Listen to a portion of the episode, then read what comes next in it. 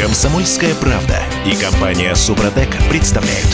Программа «Мой автомобиль». Всем привет, это радио «Комсомольская правда», я Дмитрий Делинский. Я Алена Гринчевская. Юрий Сидоренко у нас на связи, автомеханик, ведущий программы «Ну, утилизатор» на телеканале Че. Юр, привет. Привет, привет. Здравствуйте, Юрий. А, ну что, как за последние сутки удалось выехать на дорогу? А, За последние сутки мне пока не удалось, скажу честно. То есть вы прям в изоляции стопроцентной, Про- вынуждены. пропуск оформить не, не вышло. Да, с 15 числа, к сожалению, я нахожусь э, в полной изоляции. То есть, как, ну как, выйти, конечно, можно, на магазин дойти можно, но на машине я передвигаться не могу, потому что автосервисы у нас так и не попали в разрешенную сферу деятельности, то есть пропуск мы оформить не можем. У меня что-то все время не работает мо- МОСРУ, через смс-ку я, у меня не получилось оформить. Но я думаю, что сегодня я еще постараюсь после эфира, как говорится, этим Ну, такие вопросом технические заняться. проблемы, Юрий, в чем причина? Но, видимо, что-то с сайтом, наверное, очень много народу, скорее всего, оформляет. Я так понимаю. Но так или иначе, а, поговорим о том, как эта система работает на практике э, чуть позже. Прямо сейчас э, давайте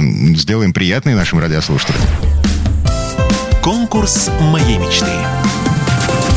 Для начала, что у нас на кону? На кону у нас триботехнический состав Супротек Актив Регуляр. Мгм. Это такая история, которая увеличивает ресурс двигателя, увеличивает номинальную мощность двигателя при э, прочих равных низкий расход топлива, обеспечивает низкий угар масла, уменьшение вибраций шумов, облегчение запуска, в конце концов, низкую токсичность. И возможность, недол- не- это важный момент, недолговременной эксплуатации в условиях масляного голодания.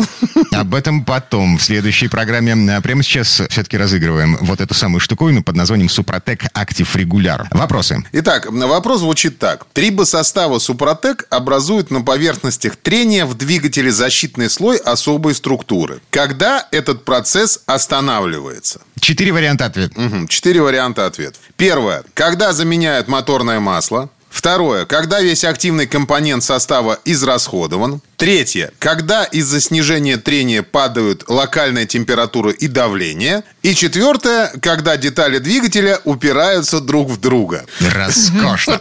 А, Четыре варианта ответа. А, Вот тот, который вы считаете правильным, номер того, который вы считаете правильным, присылайте к нам а, на редакционный WhatsApp или Viber. Номер 8 967 200 ровно 9702. 967 200 ровно 9702.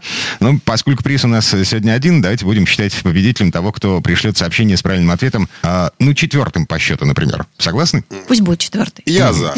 А ответы принимаем в течение ближайшего часа. Победителя объявим уже в следующей программе. Это будет в понедельник в 10 утра. А еще раз напомню номер телефона для сообщений с правильными ответами. WhatsApp и Viber 8 967 200 ровно 9702. 967 200 ровно 9702.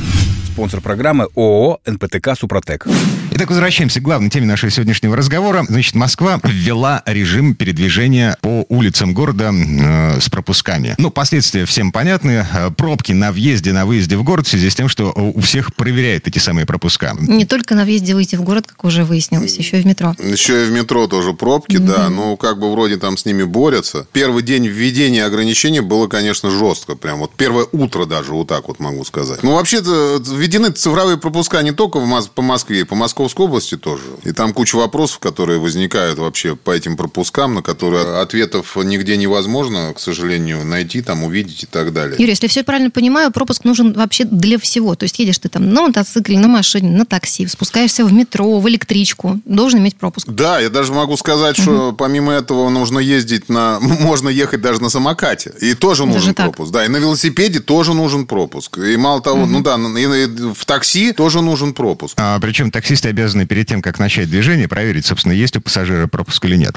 А, я напомню, на всякий случай, есть три вида пропусков. А, во-первых, многоразовый для поездок по работе, а, действует до 30 апреля. Во-вторых, пропуск для поездок в больницу, действует только один день. И пропуск для личных поездок. Можно получить вот такие пропуска для личных поездок только два раза в неделю. Уважительные причины для того, чтобы сесть за руль и куда-то поехать, поездка в магазин, на вокзал, на дачу, ну и так далее. И наказание за нарушение вот этого самого пропускного режима. Предупреждение, штраф до 5000 рублей и вопрос об изъятии машины на штрафстоянку решается для каждого случая отдельно или индивидуально. А вот это как, я, честно говоря, не понял. А Ну ладно, я не буду шутить, хотел пошутить по этому поводу. Ситуация следующая. В принципе, я посмотрел разные источники, то есть не будут эвакуировать машину. То есть, как бы, если ты остановился, тебе составили протокол, написали штраф и развернули в обратную сторону и поехал домой. Вот это ключевой момент. То есть, Вот. эм, И про да, это, кстати, заплати- сказали председатель Мосгордумы Алексей Шапошник. Он сказал, что этого не будут машины эвакуировать. Так, еще один момент. Москва, Подмосковье, оно же все утыкано э, камерами видеонаблюдения, в том числе автоматическими камерами, которые считывают э, номер автомобиля. Ходили слухи о том, что каждый проезд под камеру, если на машине нет, не зарегистрирован... оформлен пропуск. Не оформлен пропуск на владельца машину,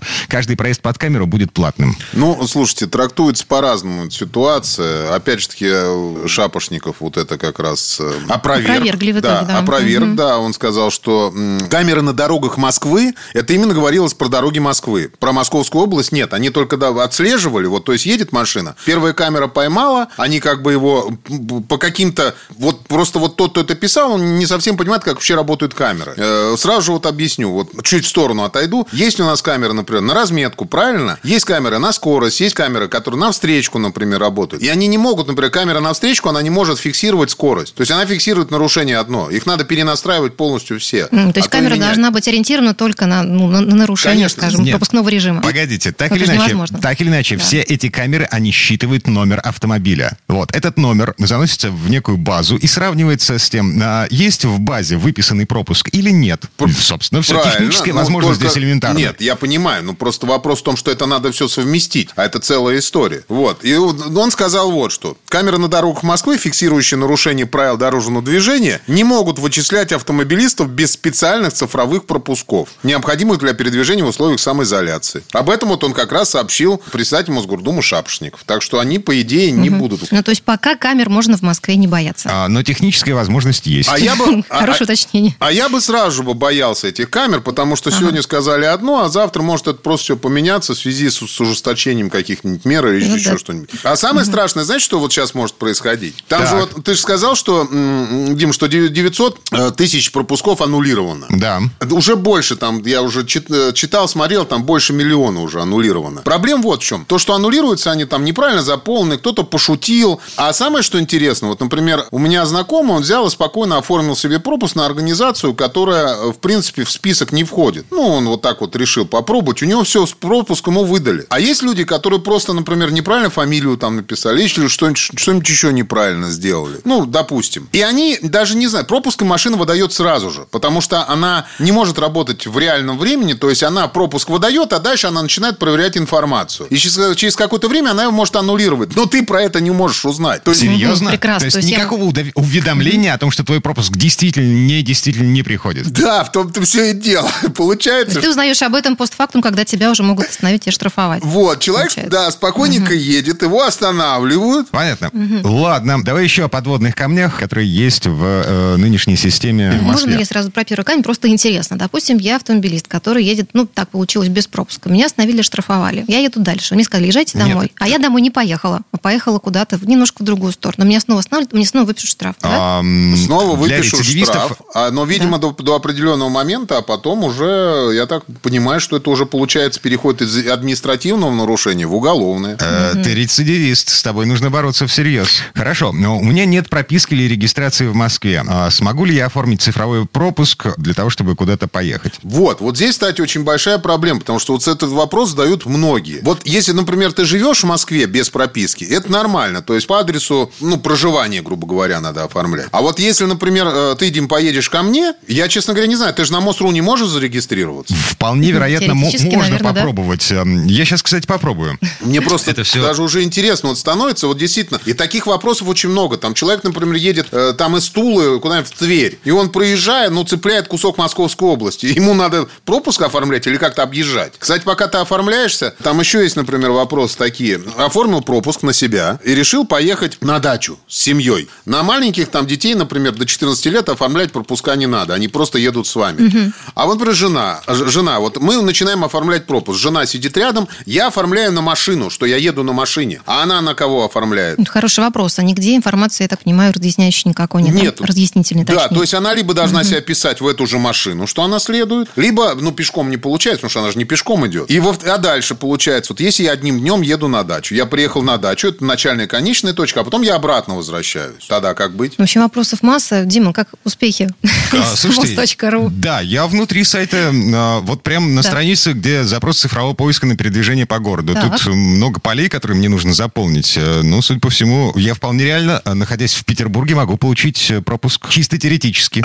Чисто теоретически я точно так же сегодня столкнулся именно на вот этой вещи. Я сегодня вот сейчас опять буду пробовать. Я начинаю заполнять личный профиль, который у меня заполнен. У меня он заполнен. А вот дальше потом я нажимаю, когда дальше там следующий, там внизу окошечко синенькое, на него нажимаешь, он почему-то не хочет ничего делать.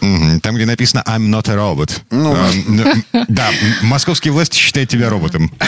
Слушайте, ну давайте надеяться, что все наладится в любом случае в ближайшее время. Ну что еще остается? А, Так или Да. иначе, нам, э, как обычно, да, на- нас периодически просят набраться терпения для того, чтобы наладить э, и решить проблемы, возникающие из-за того, что внедряется система, которая никогда раньше не существовала. Но вот, судя по всему, будем терпеть. Да, придется терпеть. Ну а что делать? Потерпим. Надеюсь, что это все скоро закончится. Юрий Сидоренко, автомеханик, ведущий программы «Утилизатор» на телеканале ЧЕМ. Э, Юра, спасибо, береги себя. Спасибо. Спасибо. Ну а в следующей части программы у нас журналист Олег Андрей Осиповы. Будем говорить о платных дорогах в условиях коронавируса, карантина и самоизоляции. Ну, там любопытный плач Ярославны. Операторы платных дорог жалуются на падение выручки, потому что никто не ездит. В некоторых случаях это падение выручки будем компенсировать мы с вами. То есть даже те, кто не ездит по платным дорогам, и даже те, кто вообще не ездит на машинах.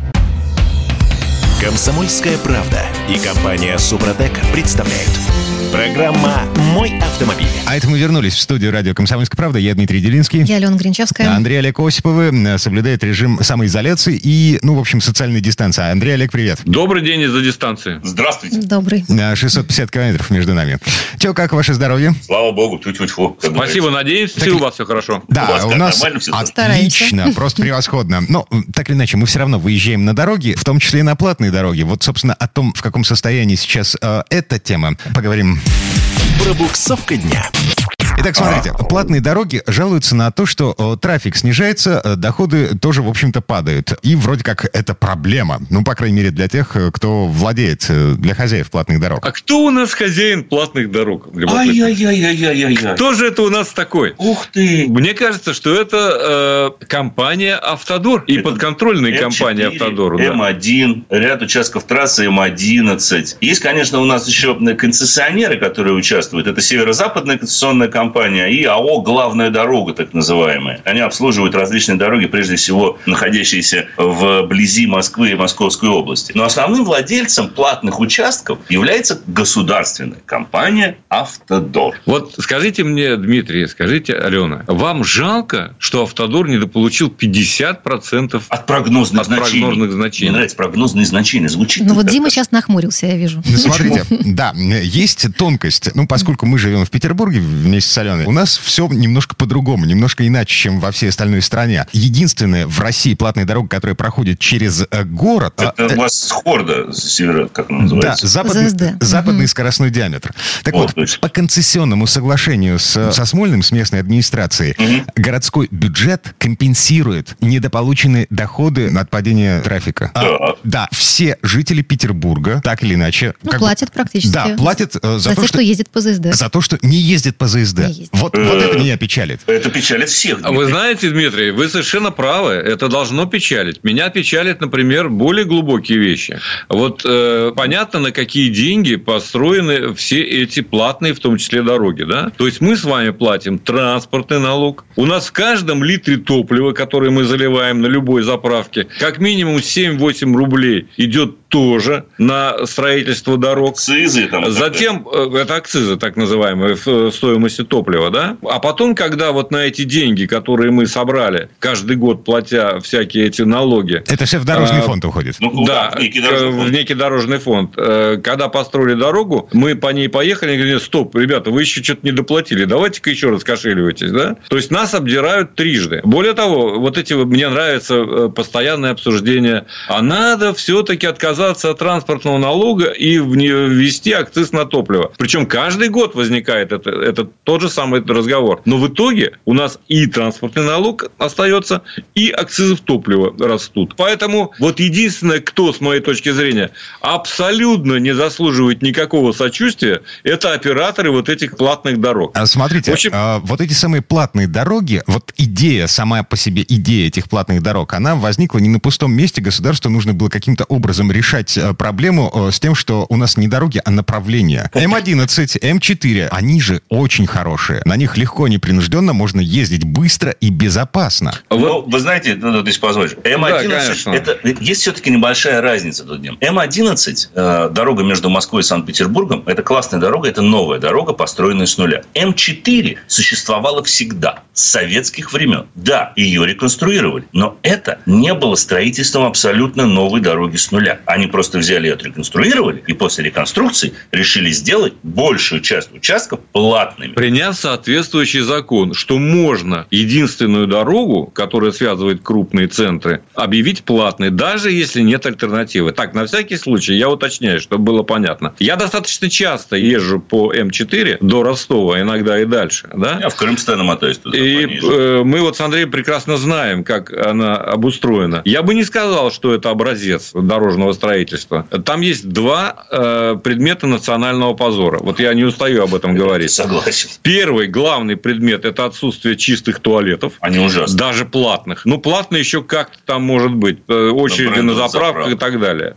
А второй – это наземные нерегулируемые пешеходные переходы. Да, вот это, кстати. На магистрали, так. которая скоростная. Погодите, а как это вообще? погодите, а я два года подряд ввожу жену в Геленджик. Э, Даже по М4? Вместе с ребенком. Естественно, по М4 я что-то там не заметил. В районе старый мамон. Нет, нет, я вас уверяю, там их с десяток. В Воронежской области после окончания платного участка. Но вот сейчас закончится, наверное, вот этот апофеоз, это же вообще классика. Самая большая пробка всегда... Э, У Ростова. Э, перед, перед Ростовом, между Ростовом и Воронежем. Где мост ремонтируют десятый год подряд. Да. Это вот очень квестисное. В прошлом году, вот очень это забавно. Пробка, вот этот участок, который э, ремонтируют, это проспект Революции, который находится на 666-м километре трассы М4. А потом вы не могли не заметить, Дмитрий, если вы ездили по этой трассе, что а, она не до конца сделана. То есть, часть проходит через город-герой Павловск, да. как мы понимаем с вами. Да, да? естественно. Это обычно, не все... обычная, так сказать, дорога городская, собственно. Москва не, не сразу строилась, а, тем не менее, когда а эту дорогу стали делать платной, сразу? стало гораздо лучше. Лучше. Вот вопросов Она стала лучше, вне всякого сомнения. Более того, слава богу, не везде есть даже камеры. Лосева, вспомнил, как называется. Лосева, конечно. Лосева. Но и к слову сказать, вот вообще, если мы говорим об аварийности, в школе мы затрагиваем с вами в том числе эту тему, потому что подразумевается, что ведь платная магистраль... Она в том числе безопасна. Она в том числе должна быть безопасна. Безопасна не только для самих участников э, дорожного движения, но и для пешеходов, которые тоже являются участниками дорожного движения. Поэтому, если мы посмотрим на зарубежные платные дороги, то вы никогда там не увидите подобного рода пешеходных переходов и вот часто меняющихся скоростных ограничений, что свойственно той же самой трассе М4. И там есть участки, где можно ехать 110, 130, 90 или 70. И э, подчас они смешиваются они чередуются. между собой, чередуются, да. ты просто не понимаешь, где какое действующее ограничение сейчас на данном участке дороги. Но даже это, к сожалению,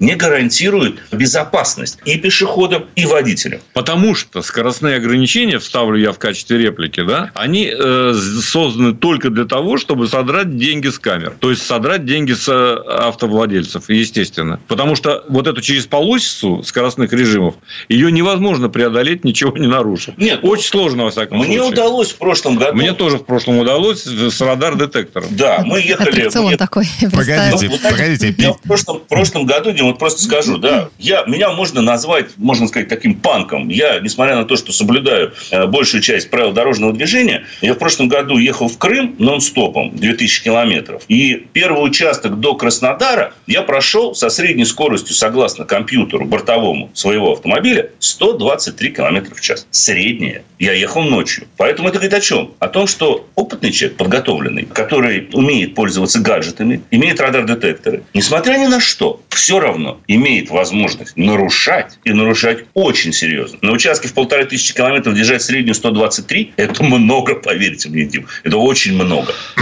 Я не приветствую, я осуждаю это, А, кстати. Категорически согласен с Олегом. Я лично не привез ни одного штрафа из э, двух поездок. Петербург-Геленджик, Геленджик-Петербург. Ну, в общем, все нормально.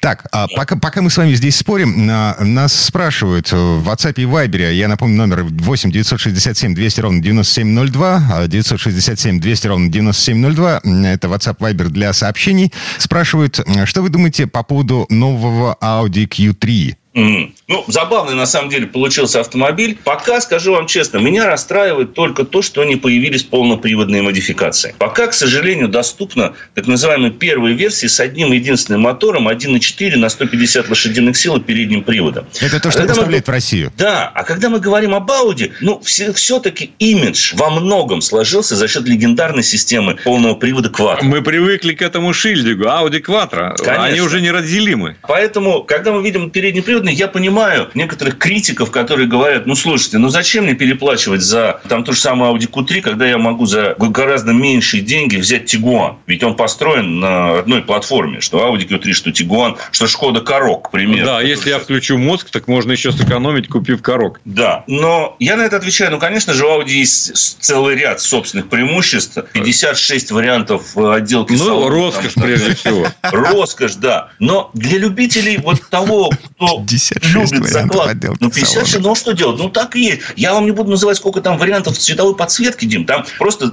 вот если раньше там, красное, зеленое, синее, да, были в машинах, вы могли выбирать, то теперь там не просто красное, зеленое, синее, и не просто пакетные э, варианты, которые зависят от системы Drive Select. Спорт переводишь, красным подсвечивается. Ставишь в эко-режим, зеленым начинает контурная подсветка. Там теперь вам просто выводится вся шкала, вот эти, сколько там, 128 или 256 цветов есть, и вы можете своим пальчиком, ползунком так называемым, регулировать интенсивность того или иного спектра. То есть, Прекрасно. То есть наверное, сегодня хочется голубой, завтра розовый. Купил Да? машину, и следующие две недели ты изучаешь, как уехать, что да. она умеет для того, чтобы... То есть Хорошо. фотошопишь, можно назвать, фотошопишь. Занимаешься Не, вот. Алена, Алена совершенно права. Э, Это в зависимости от настроения можно Конечно. менять. И не надо заранее ставить, э, ну, как мы привыкли. Да, поставил раз и навсегда, и все, настройки.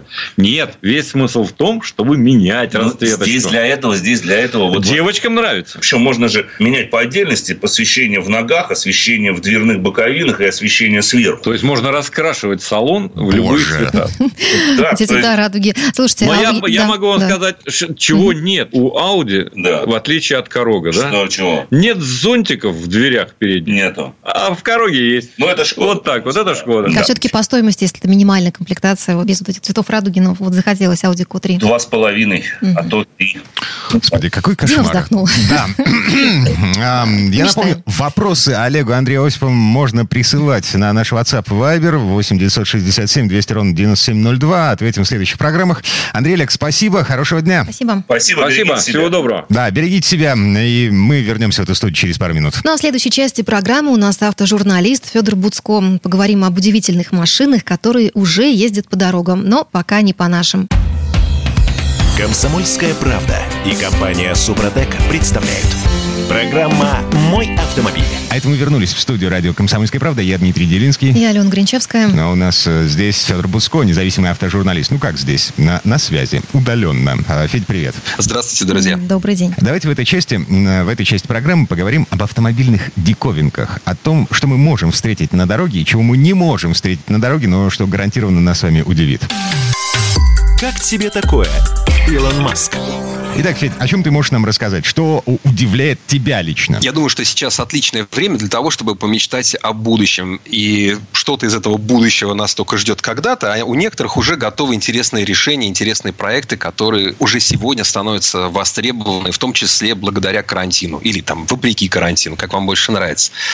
Например, а, давайте посмотрим на Китай, а именно на Пекин. Там есть э, такой забавный стартап. А, Эти ребята делают такие странные развозные мини-фургоны. напоминает это ну, что-то среднее между автоматом по продаже бутербродов э, и, например, там, постаматом, куда вы приходите, чтобы забрать посылку. Это такие ячейки, э, странная такая тележка, полностью беспилотная, естественно, электрифицированная, которая развозит продукты и товары по городу. А заодно еще сейчас, вот э, вследствие нынешней там, эпидемиологической ситуации, ее научили дезинфицировать все вокруг. То есть она едет и распыляет такой газ. Ну, звучит вроде бы смешно, какой-то стартап, какой-то Пекин. Но что вы думаете? А не заставили себя ждать э, заказы от крупных интернет-магазинов, всяких Алибаба и прочих.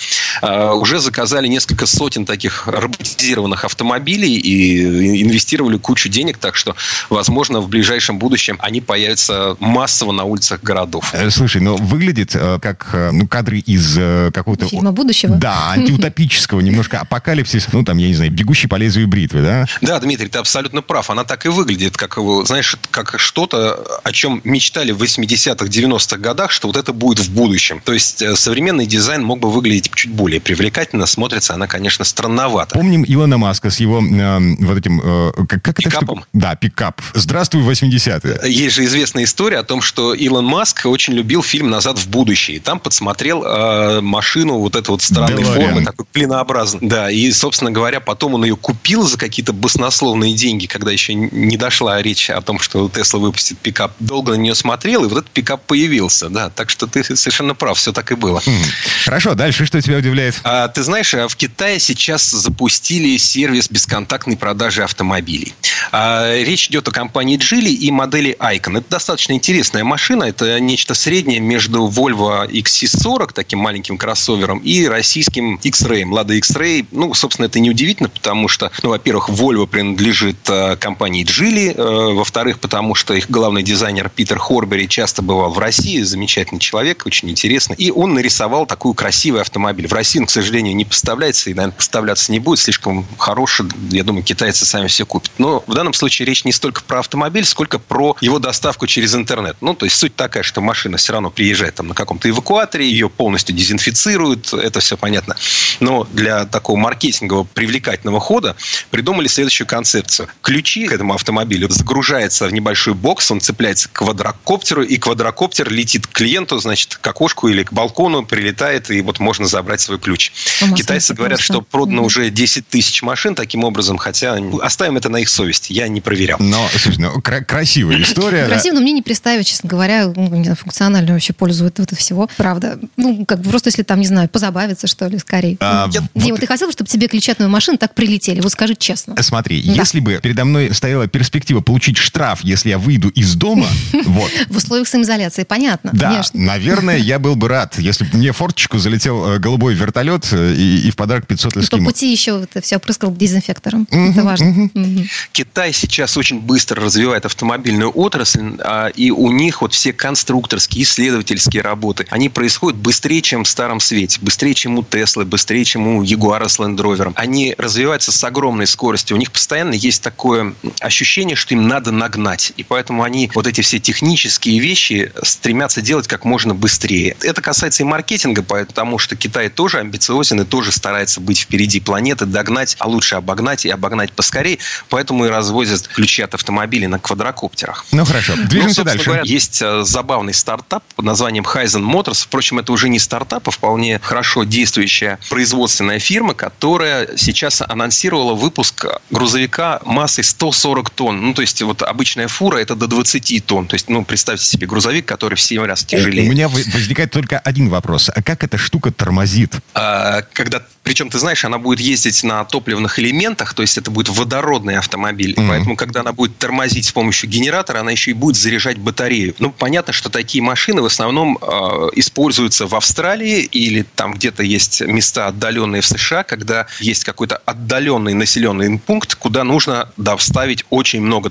товаров, и там нет железной дороги, на самолете дороговато, поэтому появляются такие автомобильные поезда. Я думаю, что все их помнят по картинкам из Австралии. Вот эти огромные траки с двумя, тремя, иногда даже с четырьмя прицепами. Вот именно на такие машины сейчас э, новый Hyzen Motors и покушается. То есть идея в том, что они с помощью водорода сделали мощный и экономичный автомобиль. Ну, вернее, не сделали, а пока скорее анонсировали. Водородные машины в мире бывают. Есть э, Toyota Mirai, есть Honda Clarity, Hyundai вкладывается в разработку водородных автомобилей. BMW э, уже в следующем году X5 выпустит, а до этого семерку сделал большой. Ну, то есть они где-то уже по дорогам мировым где-то ездят. Они ездят, но мало где. Дело в том, что во всей Европе, например, всего 125 водородных заправок. А, то есть там... эта машина заправляется вот как бы уже готовым чистым водородом, да, на выхлопе получается вода. Я понимаю, как, как это химически да, происходит. совершенно верно. То есть нет, не стоит э, такой задачи сделать так, чтобы человек просто заливал воду в бак внутри машины. Она разлагалась на водород, кислород. Все немного сложнее. Сначала это водород добывают. Это, кстати, не совсем экологически чистая процедура. Там может быть довольно много вредных выбросов. Но действительно, когда уже этот водород закачан в автомобиль, то из выхлопной трубы у вас льется вода, и никаких вредных выбросов в принципе нет. Это, конечно, здорово и большое облегчение для жителей крупных городов, особенно где у нас э, большинство вредных выбросов производит именно автомобиль. Но машины такие пока очень дорогие. То есть, например, если взять Рено тоже этой темой балуется, и вот, допустим, у них есть э, фургончик Кангу, он стоит там порядка 15 тысяч евро, допустим, на своем отечественном для них французском рынке. Есть электрическая версия, она стоит 30, то есть в два раза дороже. А есть водородная, она стоит 45, то есть в три mm-hmm. раза дороже. Но, тем не менее, технология это очень быстро развивается и обещают, что уже а, там через несколько лет водородный двигатель будет стоить столько же, сколько электрический, а еще немножко пройдет, и он уже сравняется с ценой как ДВС. Ну, не немножко, а, скажем, 10 лет. А, давай про российские проекты из светлого будущего, а, значит, в наше светлое прошлое, да. Или Я знаю, светлое настоящее. Да, ты принес, а, ты принес Ниву, Ниву болотоход. Ну да, болотоходы это такие веселые машины. Если вы их никогда не видели, то, может быть, видели на картинках. Это машины с такими огромными колесами с низким давлением. То есть это машины, которые могут проехать по песку, по бурелому, по снегу, по болотистой местности. Ну вот э, даже некоторые из них плавать научились. Правда, еще не научился тот автомобиль, о котором сейчас хочу рассказать. А это наш российский марки «Лада». Ну, вернее так, у марки «Лада» есть два дочерних предприятия. «Виз Авто» и «Бронто». Это такие фирмы, которые выпускают различные спецверсии на базе «Ларгусов», «Грант» и модели 4 на 4, которые мне до сих пор очень хочется назвать «Нива». Мне кажется, мы все ее называем «Нива», правда? Угу. Соответственно, есть у них там фургоны, пикапы, инкассаторские машины, есть а, техника для пожарных, для кинологов, а, есть разные рода внедорожники. И вот особая строчка – это вот эти снегоболотоходы. А, Федор, сразу перебью, если я все верно понимаю, эти болотоходы, они только по заказу собираются. То есть их вот так просто не, не, не выпускают. Сколько-то машин, конечно, стоят готовые, но у них нет массового спроса. Они, на них нельзя ездить по дорогам общего пользования. Mm-hmm. Ну, они не нужны, потому что ездить на, на самом деле по, по нормальным дорогам, на них это людей смешить. Скорость минимальная, управляемость соответствующая, э, машина широкая, огромная. Ну, она не для этого. Она нужна вот для того, чтобы ездить там, где больше никто проехать не может. И интересно то, что благодаря шинам низкого давления такие машины оставляют относительно небольшое воздействие на почву. То есть, если мы видим репортажи о джиперах, которые покоряют героически какое-то болото, едут туда с бензопилами, там уродуют несчастный мох, там как корежит э, значит, эту э, фауну местную, вернее, флору, простите, надеюсь, до фауны дело не доходит, а, пугают фауну и корежат флору, а, то эти машины проезжают э, с относительно небольшим воздействием на окружающую среду. И вот новый проект, который сделала ВИС Авто, это машина, которая уже не выглядит как самоделка и конструктор, потому что были и раньше такие машины, но они такие совсем уже смешные. То есть ради этих больших колес приходится снимать фары. Фары вешают э, на таких кенгурятниках, которые отдельно стоят. Ну, странновато выглядит. Новый проект уже смотрится так более по-заводскому, более серьезно. И его, еще важный его плюс в том, что э, большинство деталей в нем, э, двигатель, коробка передач, подвеска, очень много деталей э, взяты просто от нормального внедорожника «Лада». И это значит, что он будет и стоить не слишком дорого, и чинить его будет относительно просто. Ну, mm-hmm. не очень дорого, конечно, и не очень дешево. Вероятная цена где-то около миллиона рублей. Но для таких специальных, особенных ситуаций, возможно, это то, что надо. Ну, особенно, я так понимаю, это рыболовы, охотники, да, которым нужно забраться в какую-то трудоступную местность. Или просто да. любители помесить грязь. Таких, э, ты удивишься, хватает, очень да? много. Спасатели, геологи, еще те люди, да, которые по, по зову службы должны оказаться в таких труднодоступных местах. А. И желательно оттуда еще и выбраться. Не только оказаться, но еще и выбраться оттуда. Ага.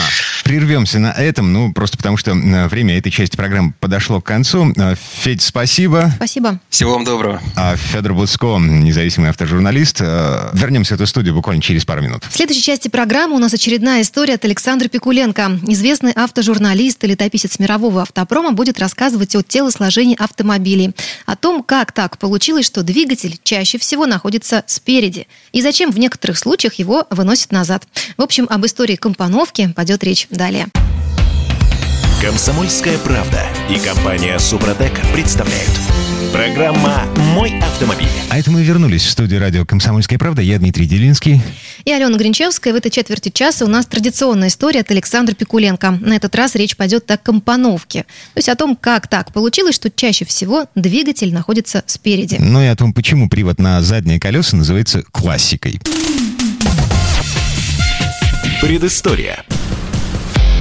Компоновка это понятие подразумевает взаимоувязанное расположение узлов и агрегатов автомобиля, то есть практически его телосложение. Пришло оно не сразу. Первые десятка-полтора лет после рождения автомобиля конструкторы пытались применять разные места, куда какой агрегат поставить, какой рычаг к чему привести. Но первой машиной с двигателем, расположенным спереди продольно и с задними ведущими колесами, стал Панар Левассор 1891 года. Вообще, первые конструкторы автомобилизма считали, что, дескать, мотор, как лошадь, должен стоять впереди. Поэтому и признали эту схему компоновки классической. В том же году некий Аббат Гавуа приобрел такой Панар Левасор, и он прослужил ему целых 20 лет. Этот факт как бы символизировал долговечность найденного технического решения. И по сей день немало автомобилей престижных марок, таких как Mercedes-Benz, BMW, Rolls-Royce и другие, остаются верными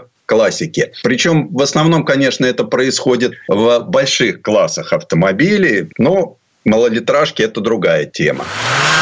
Уже в конце 19 века французская фирма «Латиль» и австрийская «Греф und Stift» построили опытные образцы машин с передними ведущими колесами. Но более 30 лет эта идея оставалась абсолютно невостребованной. Заводы Citroën и Adler воплотили ее на серийных моделях лишь в 1932-1934 годах прошлого века. У Адлер, например, коробку передач разместили сразу перед двигателем продольно, а дальше выдвинули главную передачу. В результате Капот автомобиля получился слишком длинным, а нагрузка на передние ведущие колеса недостаточной. У Citroёна же сделали наоборот. Непосредственно перед двигателем разместили главную передачу, а дальше вперед вынесли коробку передач. Эта модель Traction Avant стала родоначальницей серийных переднеприводных автомобилей и выпускалась до 1955 года. Переднеприводная компоновка обеспечивала машинам пониженный центр тяжести, что значительно улучшало их управляемость, особенно на скользкой дороге. Сейчас большинство легковых автомобилей европейских, американских и японских фирм имеет привод на передние колеса. Однако новый подход к конструированию заставил инженеров искать более рациональные пути взаимного расположения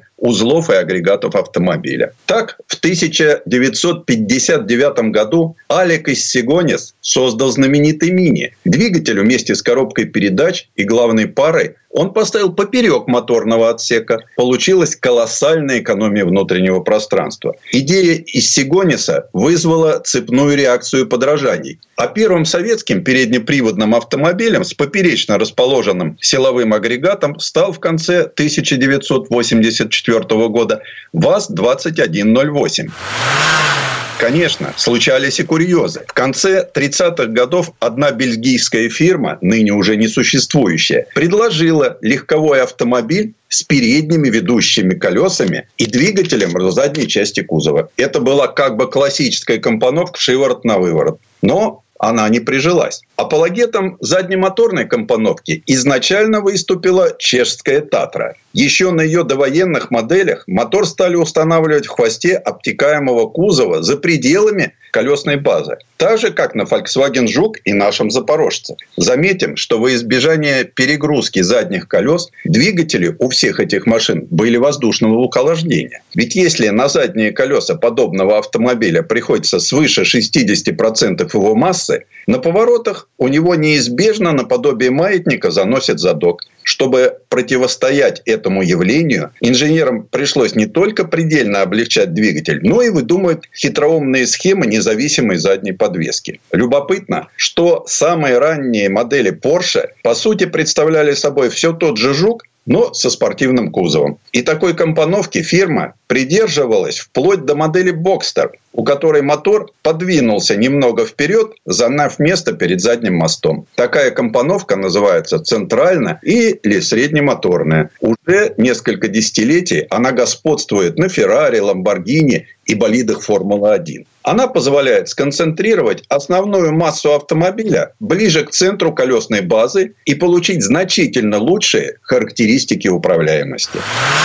За последние годы из модельных линеек европейских и японских фирм практически исчезли классические полноприводные внедорожники с подключаемым передним мостом. И все чаще стали появляться грузопассажирские и легковые модели с постоянным полным приводом. Но если внимательно присмотреться, становится ясно, что их компоновочная схема развелась из переднеприводной. Крутящий момент с помощью виска муфты или дифференциала Торсона лишь частично и по мере необходимости перебрасывается на задние колеса. Так что за свою долгую историю автомобиля его телосложение изменилось, но почти все перечисленные выше компоновки существуют на дорогах и поныне. Но через 130 лет произошла очень интересная ситуация на смену машин с двигателями внутреннего сгорания пришли электромобили. И вопрос компоновки отпал, потому что нет двигателя, самая тяжелая деталь автомобиля,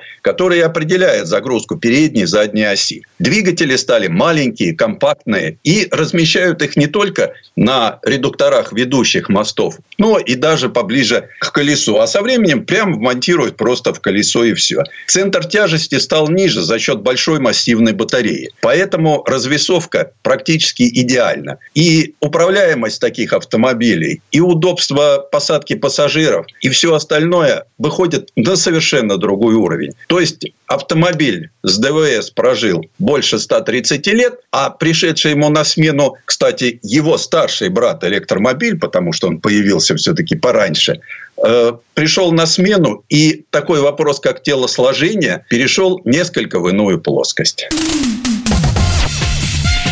Предыстория. Сан Саныч, спасибо. Это был Александр Пикуленко, летописец российской автомобильной индустрии. От себя добавлю, что есть еще несколько типов компоновки автомобилей. Например, ну вот все привыкли к тому, что у машины четыре колеса, да? Два сзади и два спереди. Но были экспериментальные машины, в которых те же четыре колеса были расположены в виде ромба. Одно спереди, два по бокам и одно сзади. А еще были легковые машины, у которых было шесть колес или даже восемь. Были трехколесные машины, легко непринужденно, причем вполне ничего себе серийные. Но вот вся эта экзотика с шестью-восемью колесами, с ромбовидным расположением колес, она оказалась малопригодной для массового производства легковых автомобилей, и они забыли. Возможно, пока забыли. На этом у нас, наверное, все. Я Дмитрий Делинский. Я Алена Гринчевская. Берегите себя. Программа «Мой автомобиль».